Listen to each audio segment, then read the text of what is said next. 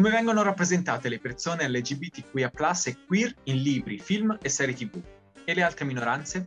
Quali sono i luoghi comuni e i cliché narrativi che ci riguardano? Cerchiamo di capire cos'è una buona rappresentazione e quando possiamo chiedere di più. Analizziamo e critichiamo le storie con sguardo queer. Vi unite a noi? Questo è Occhio Arcobaleno.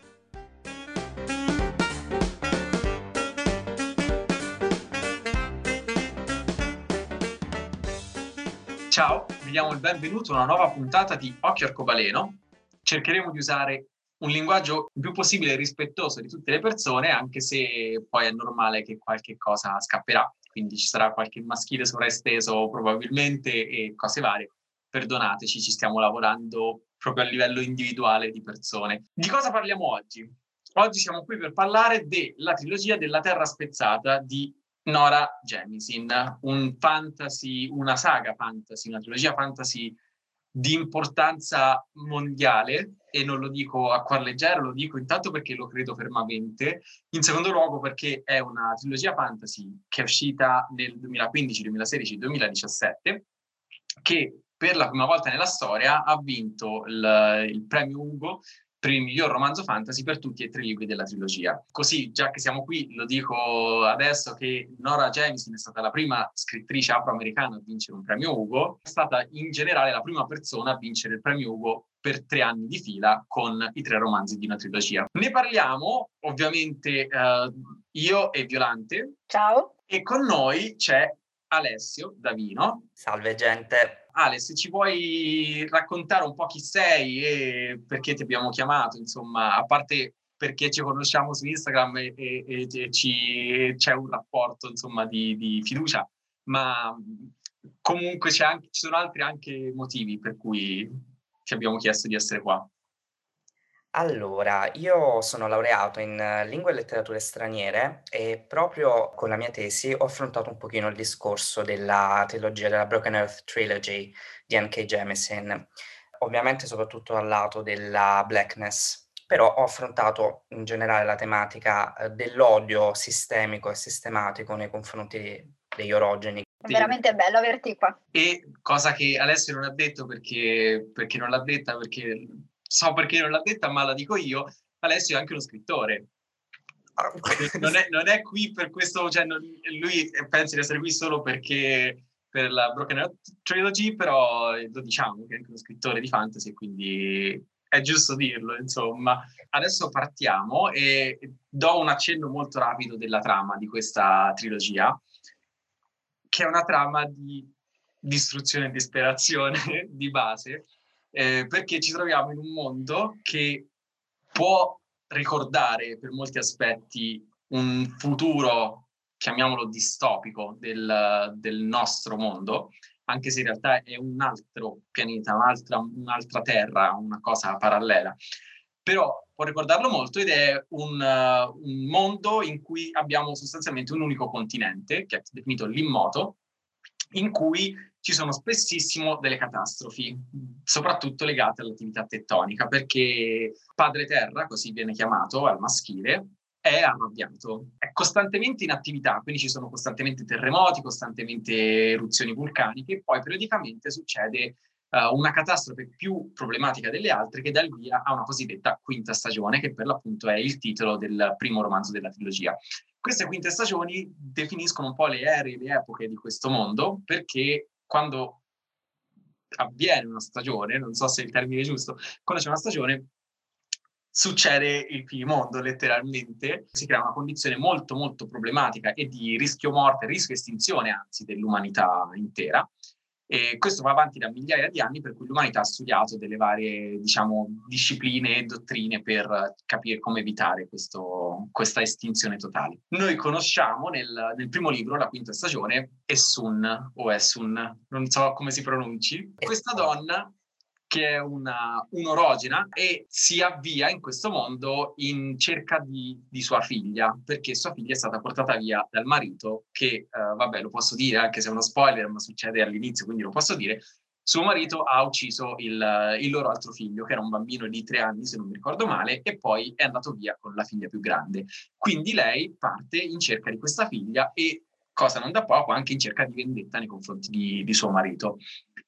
Perché questo marito ha ucciso questo bambino? Perché il bambino, come la madre, era un orogeno. Gli orogeni sono uh, sostanzialmente i, chiamiamoli per semplificare, i maghi della situazione, cioè quelli che hanno dei poteri magici.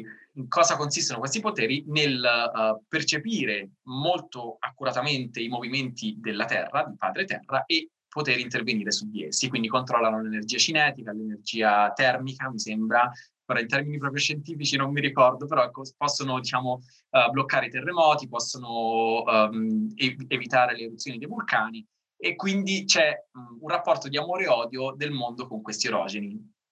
No, di amore no, però diciamo di utilità-odio, perché sono utili ovviamente perché possono evitare eh, molte stagioni, riducendo i, i, gli eventi catastrofici, ma al tempo stesso vengono odiati in quanto diversi, anzi ehm, molto spesso nella maggior parte della popolazione c'è la credenza che siano meno umani o anzi non umani. Basta, direi che possiamo avviarci da questo punto, se poi ci servono svolte di trama specifiche le, le accenneremo, anche perché ho parlato per un quarto d'ora solo del setting, ma era inevitabile perché è, è un mondo molto approfondito e molto articolato. Questa è l'infarinatura di base da cui partiamo. Allora, possiamo riprendere eh, un attimo il, il, discorso che avevi già introdotto in apertura, ovvero perché abbiamo deciso di parlare di questo fantasy, perché è così importante e perché eh, ha avuto questo impatto culturale eh, veramente immenso, sia nel genere ma, ma non solo alla fine,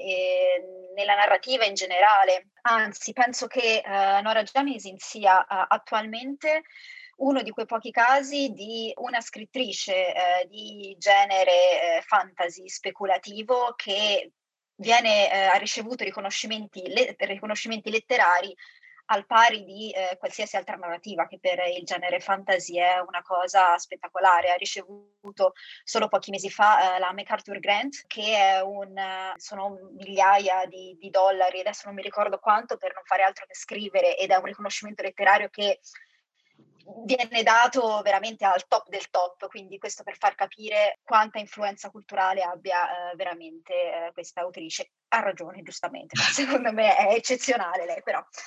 Comunque l'impatto eh, che ha avuto a livello letterario è anche un impatto che rompe eh, tantissime di quelle che sono state per tantissimi decenni le tradizioni del genere fantasy. Quindi se pensiamo al genere fantasy come è stato da Tolkien in poi, diciamo, quindi appannaggio di eh, un certo tipo di eroe, appannaggio di un certo tipo di sistema, di un certo tipo di ambientazione, che riflettevano poi insomma una narrativa eh, dominante legata al maschio bianco etero eh, che riporta eh, l'ordine sulla terra che è minacciata dal caos delle forze cattive e quant'altro. Ecco, questo è, prende tutto ciò, lo butta dalla finestra e crea qualcosa di innovativo. Questo perché? Perché come anche la stessa Jemisin ha detto spesso, a me non interessa ristabilire l'ordine precostituito. Io non sono, in quanto donna, in quanto afroamericana, l'ordine prestabilito, lo status quo, quello che vedo tutti i giorni, eh, per me è oppressione. Quindi io voglio scardinarlo questo, io volevo raccontare un mondo in cui non ci fosse un, una minaccia esterna eh, da, da, sconfiggere per riportare tutto a come era bello prima. No, il mondo ha un problema, il mondo c'è ingiustizia in questo mondo, c'è, eh, c'è sofferenza, oppressione e io voglio scardinarlo questo. E quindi questo è stato uh, il, come dire, il, il, grande impatto che lei ha avuto. Ora, naturalmente eh, non è che è stata la prima, cioè ci sono state delle istanze anche prima, eh, appunto, come sempre, che pannaggio di minoranze, quindi di, di donne, di eh, scrittori afroamericani, eh, della comunità queer e quant'altro ma è stata la prima volta che ha avuto un tale successo e ha avuto il riconoscimento che giustamente si meritava. Sì, sono assolutamente d'accordo con Violante. Ehm, l'impatto di questa trilogia è stato fortissimo, anche perché se vogliamo, uhm, pensare a quanto l'afrofuturismo, che è la corrente letteraria che comunque alla quale si ispira anche N.K. Jemisin, nonostante sia una direzione un po' più distopica, quella della Broken Earth Trilogy, della trilogia della Terra spezzata, l'afrofuturismo ha sempre cercato di amplificare le voci delle donne afroamericane o nel caso dell'African futurismo delle donne africane e quindi abbiamo comunque un'eredità importante, un'eredità importante che la Jemisin, la, anche Jemisin riesce a portare avanti in una maniera estremamente originale, creando un mondo che non solo ha delle ingiustizie, ma è anche ingiusto, un mondo che si ribella ai suoi abitanti, ai suoi stessi abitanti. E troviamo come protagonista, appunto, appunto come diceva Violante, una protagonista che è totalmente diversa rispetto ai tropes del, del solito fantasy quindi conosciamo questa donna, Essun, che eh, è una donna tra l'altro grande, adulta, una madre, eh, una persona che affronta un trauma, un dolore importante, cioè la perdita di un figlio.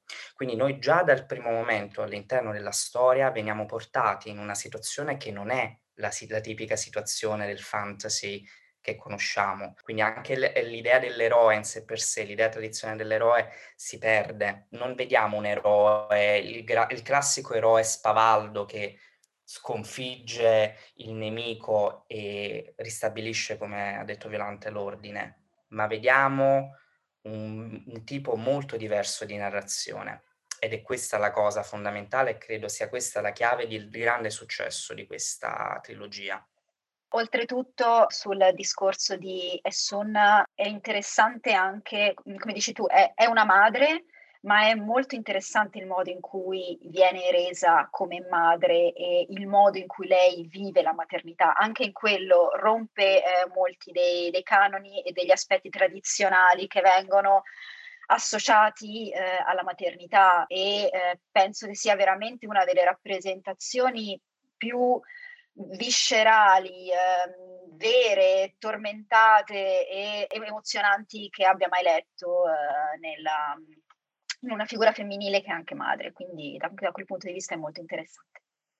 Arrivati a questo punto, le persone si, possono, si potrebbero chiedere perché stiamo parlando di questo libro in occhio arcobaleno. In occhio arcobaleno noi parliamo principalmente della questione come, della rappresentazione queer e, e, e affini ma la, uh, questa trilogia è, c'è, c'è, questo, ma è talmente enorme che parlarne solo in questo senso è riduttivo, ma io leggendola spessissimo mi sono trovato a, a dire, cioè questa cosa mi sta leggendo dentro, cioè la, la, le mie esperienze di vita legate alla discriminazione, ma non tanto la discriminazione quella grande, cioè nel senso ti picchio, non, queste, non solo queste cose grandi, ma anche quelle molto piccole, anche proprio eh, i pensieri che ti, che ti suscita e, e, e, gli atteggiamenti che poi ti trovi a, a portare avanti per un sistema che, che hai intorno, ma che poi interiorizzi anche. Questo libro lo esprime così perfettamente che non credo si possa far parte di una minoranza e non amare questo, questa trilogia. C'è ovviamente una parte di queerness, ma c'è anche una grandissima parte um, di discriminazione legata al, a quello che nel nostro mondo possiamo definire razzismo. La, e questo ovviamente per una volontà esplicita del, dell'autrice, nelle interviste si ritrova, ma è proprio la discriminazione che questo, eh, all'interno del mondo narrativo è legata agli orogeni, per l'appunto, eh, ma la, la, discriminazione stessa nei confronti di questi personaggi struttura la trama. Cioè è per la discriminazione che questi personaggi subiscono che poi agiscono in un determinato modo. E tra l'altro, essendo i personaggi più potenti che ci sono dentro a questo mondo, perché sono loro che hanno uh, questa magia, chiamiamola così, potentissima, che non, non, non usano per, diciamo, per distruggere chi non ha la magia, cosa che volendo potrebbero fare, non la usano per ovviamente per un sistema interiorizzato per cui non devono farlo e per cui loro sono esseri inferiori rispetto agli immoti, cioè le persone senza questa, questo potere magico. Però per l'appunto è, è, per la discriminazione, anche partendo semplicemente dal, dallo spunto iniziale che dà il via a tutta la trama, è la discriminazione che porta il marito di Essun a uccidere il figlio discriminazione che per l'appunto poi portandola fuori dal libro può essere declinata in tutte le cose che ci sono nel nostro mondo. Per esempio, il fatto che il termine dispregiativo per indicare gli orogeni sia rogga. Sì, purtroppo è una chiara assonanza con line word, quindi è, un, uh, è chiaro che ci sia un riferimento ovviamente all'uso del linguaggio per uh, deumanizzare una certa categoria. Qui effettivamente le, mh, la, discri- la discriminazione è molteplice, le forme sono molteplici, proprio per questo il processo di uh, enmification di cui parla anche Chiara, la dottoressa Chiara Bigoni nel saggio di cui parlo anche nella mia tesi, che affronta uh, proprio questo modo di assoggettare gli orogeni attraverso il fulcrum, questo modo di creare l'odio ma al tempo stesso l'utilità degli orogeni che sono non solo essenziali, ma sono comunque dei mostri che vanno tenuti sotto controllo e quindi sono odiati per la loro identità, per il pericolo che possono costituire all'interno della società. Spesso e volentieri, se sono donne, sono ancora più eh, in qualche modo temute perché hanno, tra virgolette, meno controllo e quindi c'è ancora di più la necessità di mantenere quel controllo e quindi sono sempre assoggettate ad un guardiano o ad un'altra entità, ad un maestro e così via.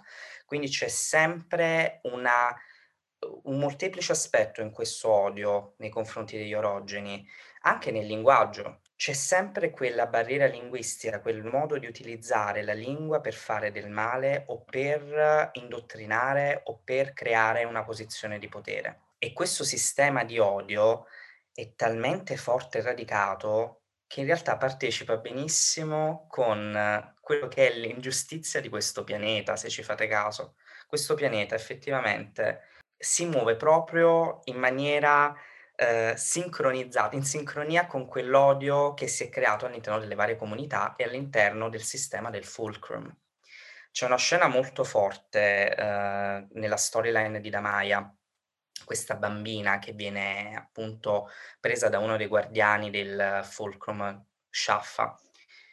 Ebbene, questa bambina non ha alcun controllo sui poteri, eh, ha appena scoperto di avere l'orogenia, e Sciaffa, come prima lezione in assoluto, le spezza il polso per farle capire che al, non deve far in modo che il suo dolore possa farle perdere il controllo su queste abilità. Il suo dolore non conta, deve essere sempre sotto controllo, altrimenti lui stipula questo patto, se tu non riesci a mantenere il controllo io devo ucciderti. È terribile, ma quella è una regola completamente normalizzata.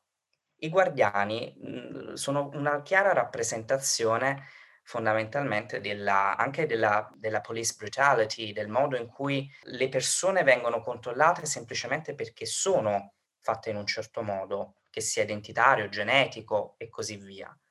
È terribile quanto la, la nostra società venga proprio um, sviscerata nella, in questa trilogia in più aspetti e quindi la queerness ci sta tantissimo perché ogni tipo di odio viene rappresentato dal trattamento degli orogeni, ogni tipo.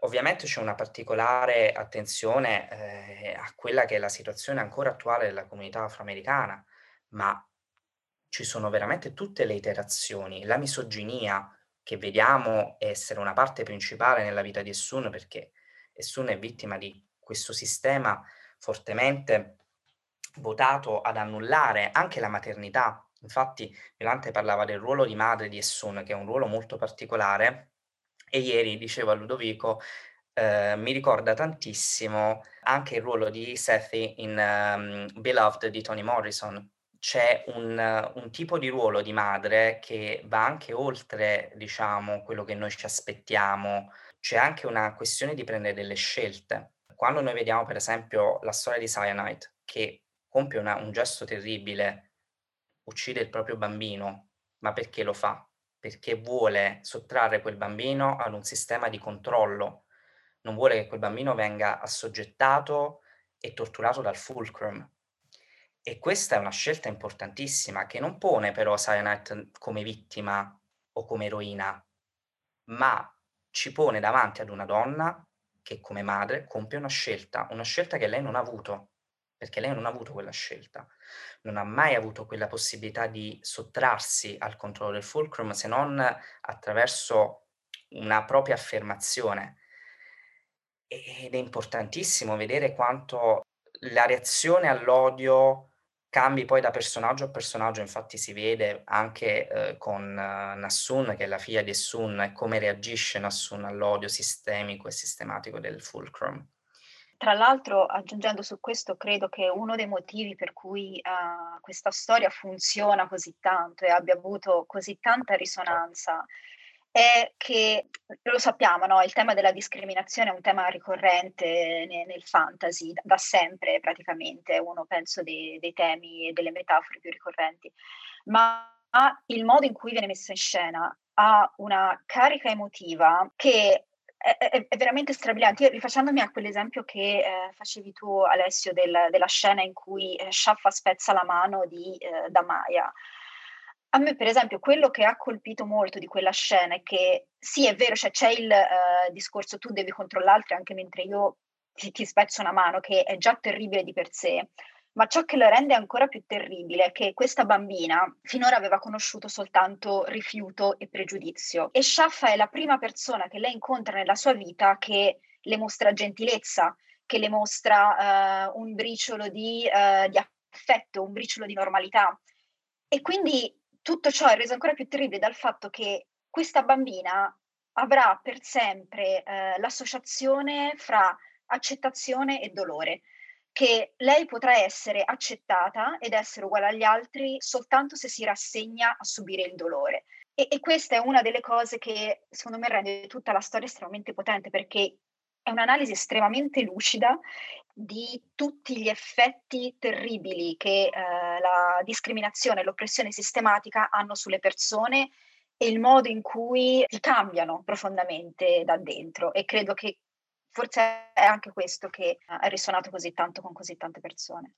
Quando ho letto all'inizio, la prima volta ovviamente, la, la, la quinta stagione, io vabbè, finito, finito, il libro mi sono andato a cercare le interviste di Jamie Sin, è lì che ho capito evidente, cioè il fatto che parlasse molto molto chiaramente del razzismo eh, della comunità afroamericana negli Stati Uniti.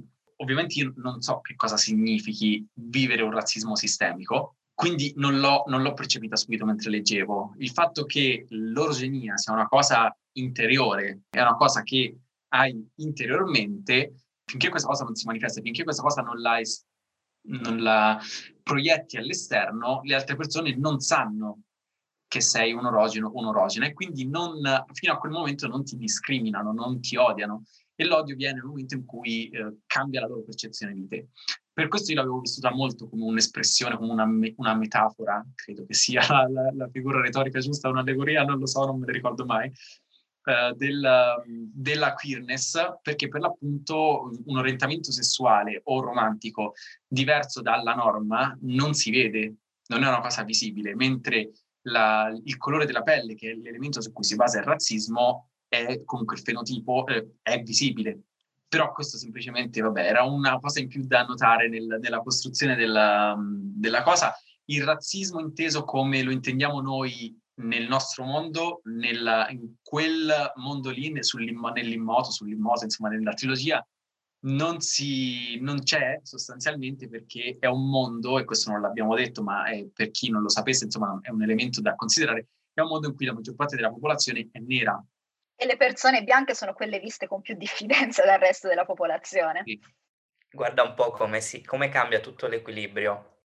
Noi stiamo parlando di questa cosa in termini anche, come dire, sociali, tra virgolette, no? l'importanza che ha avuto nel genere, l'importanza uh, sociale, l'importanza di vario tipo, ma un'importanza che per me perlomeno è molto importante della prima importanza, è quella emotiva. Cioè io mi sono, la prima volta che ho trovato un libro, un fantasy, tra l'altro che è il mio genere, chiamiamolo direzione, comunque il mio genere preferito per le letture e anche per la scrittura, mi sono trovato così visto e così capito e così...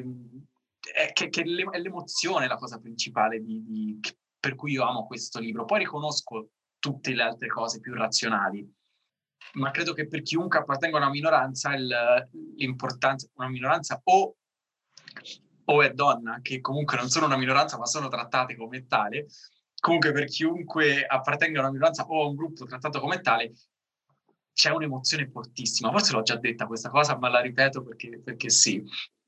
La dedica all'inizio del primo libro uh, è, è, qualcosa tipo a, a, tutti coloro che devono lottare per il rispetto che agli altri è garantito. Esatto. E, e quindi e penso che rappresenti benissimo chi è uh, il target uh, di questa serie e di questi libri. Chiunque nella sua vita abbia subito le ingiustizie per per il solo fatto di esistere, per il solo fatto de, de, del proprio genere, del proprio colore della pelle, del proprio orientamento sessuale e quant'altro, si riconoscerà tantissimo in queste parole fin dall'inizio.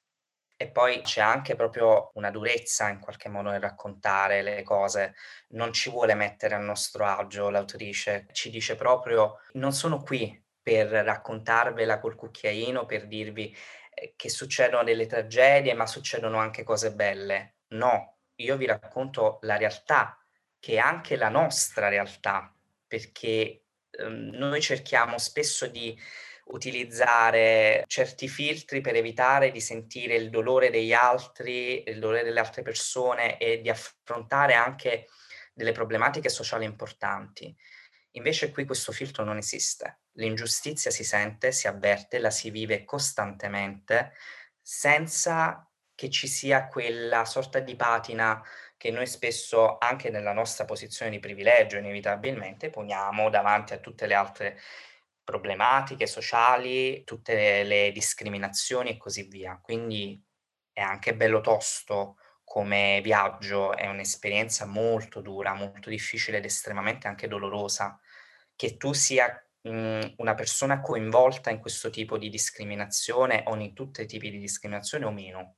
E quindi anche se sei nel tuo privilegio, quando tu affronti questa lettura, devi uscirne per forza, devi capire che questo privilegio non ti protegge da quello che è il dolore di questa storia. È giusto anche aggiungere una cosa che ha detto anche, anche Nora Jemisin, che ci sono anche molte cose positive in, in, quello che racconta lei, perché altrimenti sembra che, che stiamo parlando di, non lo so, una eh, devastazione dopo devastazione e ci sono, eh, nel senso è veramente un libro molto tosto, ma il filo conduttore, un filo conduttore di found family, uh, di rapporti forti con altre persone che ti aiutano a sopravvivere, uh, il senso di comunità anche queste eh, sono tematiche molto ricorrenti e molto forti nel libro, che ha senso, ha perfettamente senso, perché laddove il mondo eh, è, è, ingiusto, laddove il mondo ti è contro ogni giorno, eh, dov'è che trovi la forza? Trovi la forza nelle, nelle altre persone, eh, in, nei rapporti familiari, di amicizia, fam- familiari sia di sangue che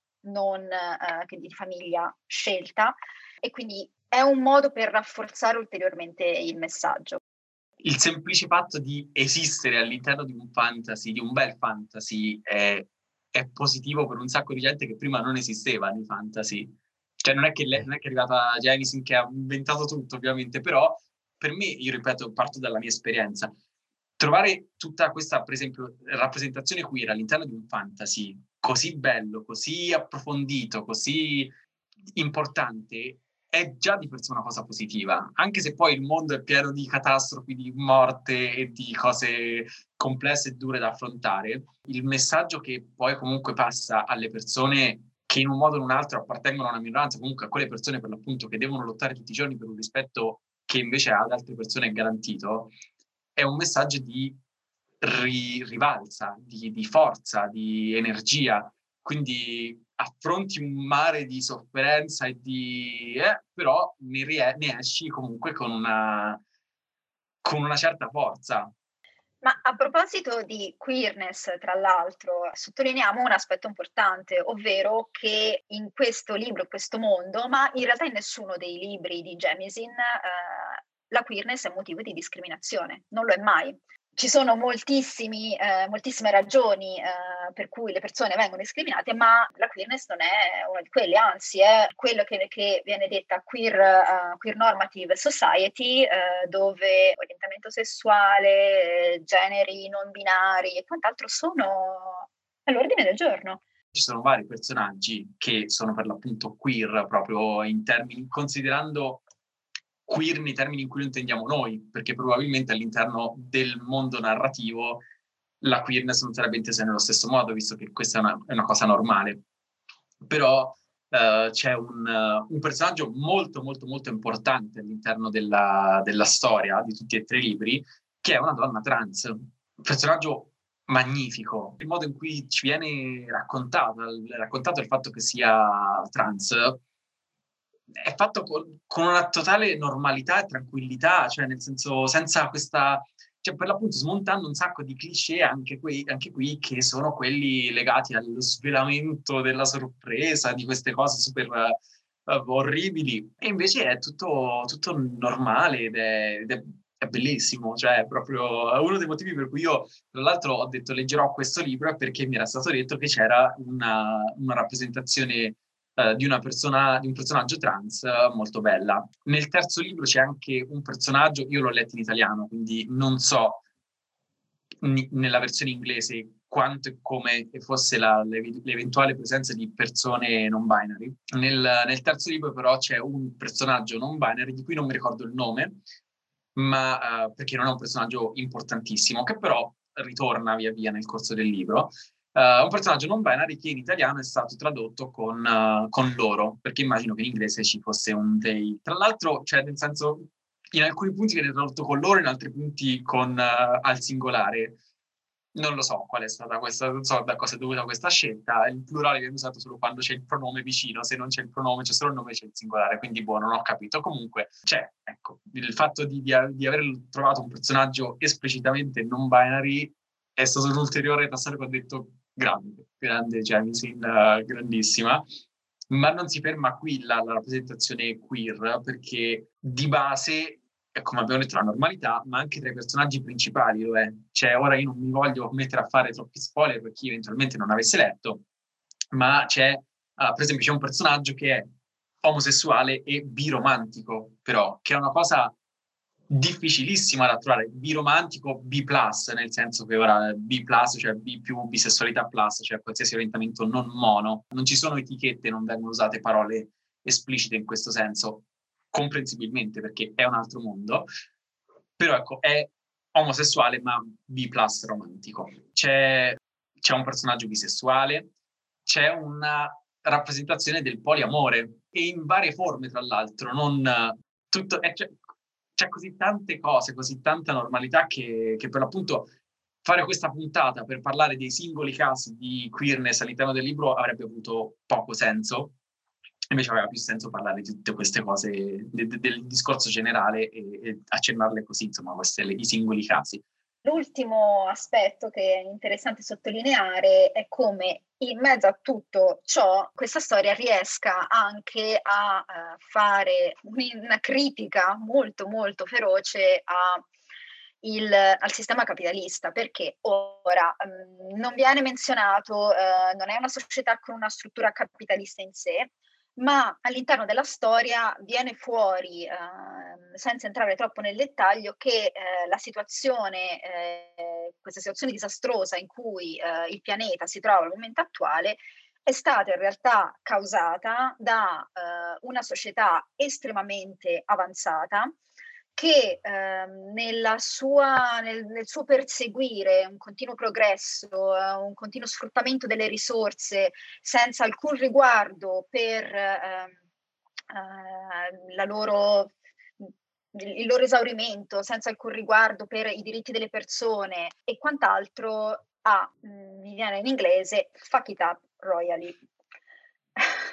Non, non mi viene come dirlo in italiano e queste sono le, le conseguenze. Eh, quindi, eh, sebbene non sia um, un, uh, di nuovo, siamo nel campo della metafora, ma uh, è una metafora che è abbastanza facile da, da, vedere. Io ho pensato a un concetto un po' più, c- cioè proprio propriamente eh, eurocentrico, europeo, quello della hubris, eh, proprio della hubris eh, greca, quindi della superbia del genere umano che comunque crea una situazione eh, di totale distruzione, una situazione distopica, perché noi effettivamente vediamo che c'è un passaggio da una situazione utopica di questo futuro che forse più si avvicina all'idea di afrofuturismo in sé per sé. E invece poi eh, noi siamo inseriti in uno scenario distopico. Effettivamente siamo, ehm, abbiamo visto una rappresentazione completa dello specchio della nostra società, soprattutto nello sviluppo di una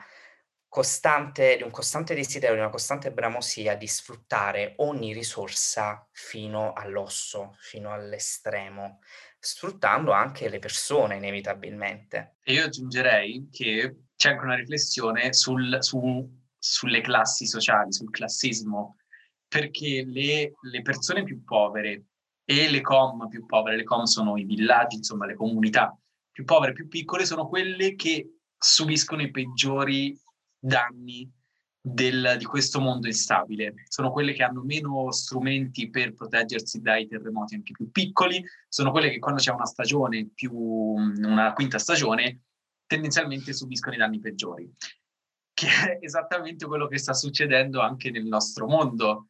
La crisi ambientale che riguarda tutto il mondo ha gli effetti peggiori sul, sulle popolazioni che meno hanno contribuito a crearla e sulle popolazioni che no, cioè noi, nel senso che, che dal, dal, punto di vista occidentale consideriamo più povere. Quindi, cioè, mettendo tutto insieme, me quando, quando mi viene chiesto di cioè, definire in poche parole questa trilogia, questa saga, io non posso non nominare la questione intersezionalità. Perché, perché, perché c'è veramente non dico proprio tutto tutto, ma insomma ci andiamo molto vicini, non si parla di... non c'è proprio una questione legata all'antispecismo, va bene, però insomma non... Uh, nell'insieme, ecco, cioè proprio è contro qualsiasi tipo di discriminazione. E infatti ora giusto così accennandolo, perché è una cosa su cui io non ho, mh, non ho risposte, ho semplicemente una domanda, ci sono dei personaggi all'interno di questa trilogia che uh, hanno delle disabilità fin dall'inizio o che invece le acquisiscono nel, nel corso della storia. Non c'è discriminazione, questa la, la, la, all'interno del romanzo. Non so dire però come sia questa rappresentazione, se uh, sia una buona rappresentazione, se sia una rappresentazione così, se sia una rappresentazione cattiva la lascio come domanda perché mea culpa non ci ho fatto troppo caso mentre leggevo, e anche perché non è una cosa tematizzata, non è una cosa mh, su cui si pone l'accento, quindi che, che, non è una cosa sbagliata di per sé, però non essendo una cosa tematizzata non ci ho posto troppa attenzione e quindi lascio la domanda aperta un'altra cosa che non abbiamo detto, però cioè, ci sta di dirlo, cioè, è scritta da Dio. Uh, io non lo so, ho, ho, sbavato su ogni parola e su uno stile fantastico, uh, veramente eccezionale. Per chiudere, leggiamo, leggiamo delle cose, dei piccoli brani, e quindi chiudiamo con una delle cose, con una delle frasi con cui si apre proprio l'ultimo libro, che non fa spoiler, quindi don't worry se non l'avete letto. La normalità di una persona è l'annientamento di un'altra. Sarebbe stato bello avere tutti la normalità, naturalmente, ma pochi volevano condividere. Così ora dobbiamo bruciare tutti. E poi ce n'è una un pochino più lunga, che però, che però riassume molto, molto bene il, il fulcro di, tutto, di tutta questa saga. Quando uno schiavo si ribella, non significa molto per le persone che ne leggono in seguito, ma per le persone che vivono sulla loro pelle una rivolta di schiavi, sia per chi dà per scontato il proprio dominio fino a essere travolto senza preavviso, sia per chi guarda bruciare il mondo piuttosto che sopportare un momento di più vissuto al proprio posto, non è una metafora, Essun, non è un'iperbole. Io ho guardato il mondo bruciare. Non venite a parlarmi di testimoni innocenti, sofferenze immeritate, vendetta spietata. Se una com costruisce su una linea di faglia, incolpi le sue mura quando inevitabilmente crollano, schiacciando le persone all'interno? No, incolpi chiunque sia stato sciocco da pensare di poter sfidare per sempre le leggi della natura. Ecco, alcuni mondi sono costruiti su una linea di faglia di dolore, tenuti in piedi da incubi. Non recriminare quando quei mondi crollano. Infuriati perché sono stati creati con un destino segnato fin dall'inizio. Che è, cioè, è proprio da qui avanti farò copia e incolla ogni volta che, che le persone mi dicono che le, per, che le, categorie discriminate non si devono arrabbiare. Faccio copia e incolla. È meravigliosa. È una citazione meravigliosa quella, veramente. È, è quello il fulcro, è tutto. Quindi, chiudiamo così, lasciamoci con questa citazione e per chiudere ovviamente vi diciamo che eh, come al solito le cose che abbiamo detto ovviamente non sono esaustive perché questa saga si merita delle giornate intere di discussione, eh, però abbiamo cercato di dare un sunto di, di, tutte le cose, di tutti gli spunti che si potevano tirare in ballo. Non è detto che li abbiamo neanche notati tutti gli spunti, eh, non è neanche detto che tutte le cose che abbiamo detto siano giuste, quindi se avete delle, dei commenti da fare, delle critiche, se volete chiacchierarne, ci scrivete. Noi siamo molto disponibili a parlarne, anche perché se ne stiamo parlando qui è perché amiamo profondamente questa saga, quindi figuratevi se vi diciamo loro non abbiamo voglia di parlarne. Dove ci trovate? Ci trovate su Instagram, violante a chiocciolaviolante.rune. Alessio lo trovate a due account diversi, ve li diciamo entrambi, così lo potete contattare dove volete.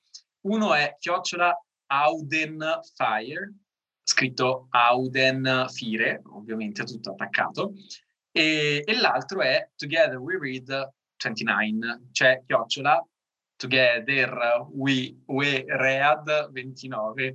È bruttissimo dire le cose in inglese così, però per capirci. E non mi sono nominato, io vabbè, mi trovate come al solito a chiocciola also human, scritto al so Human e, e basta. Vi diamo appuntamento alla prossima puntata e grazie per averci ascoltato. Grazie.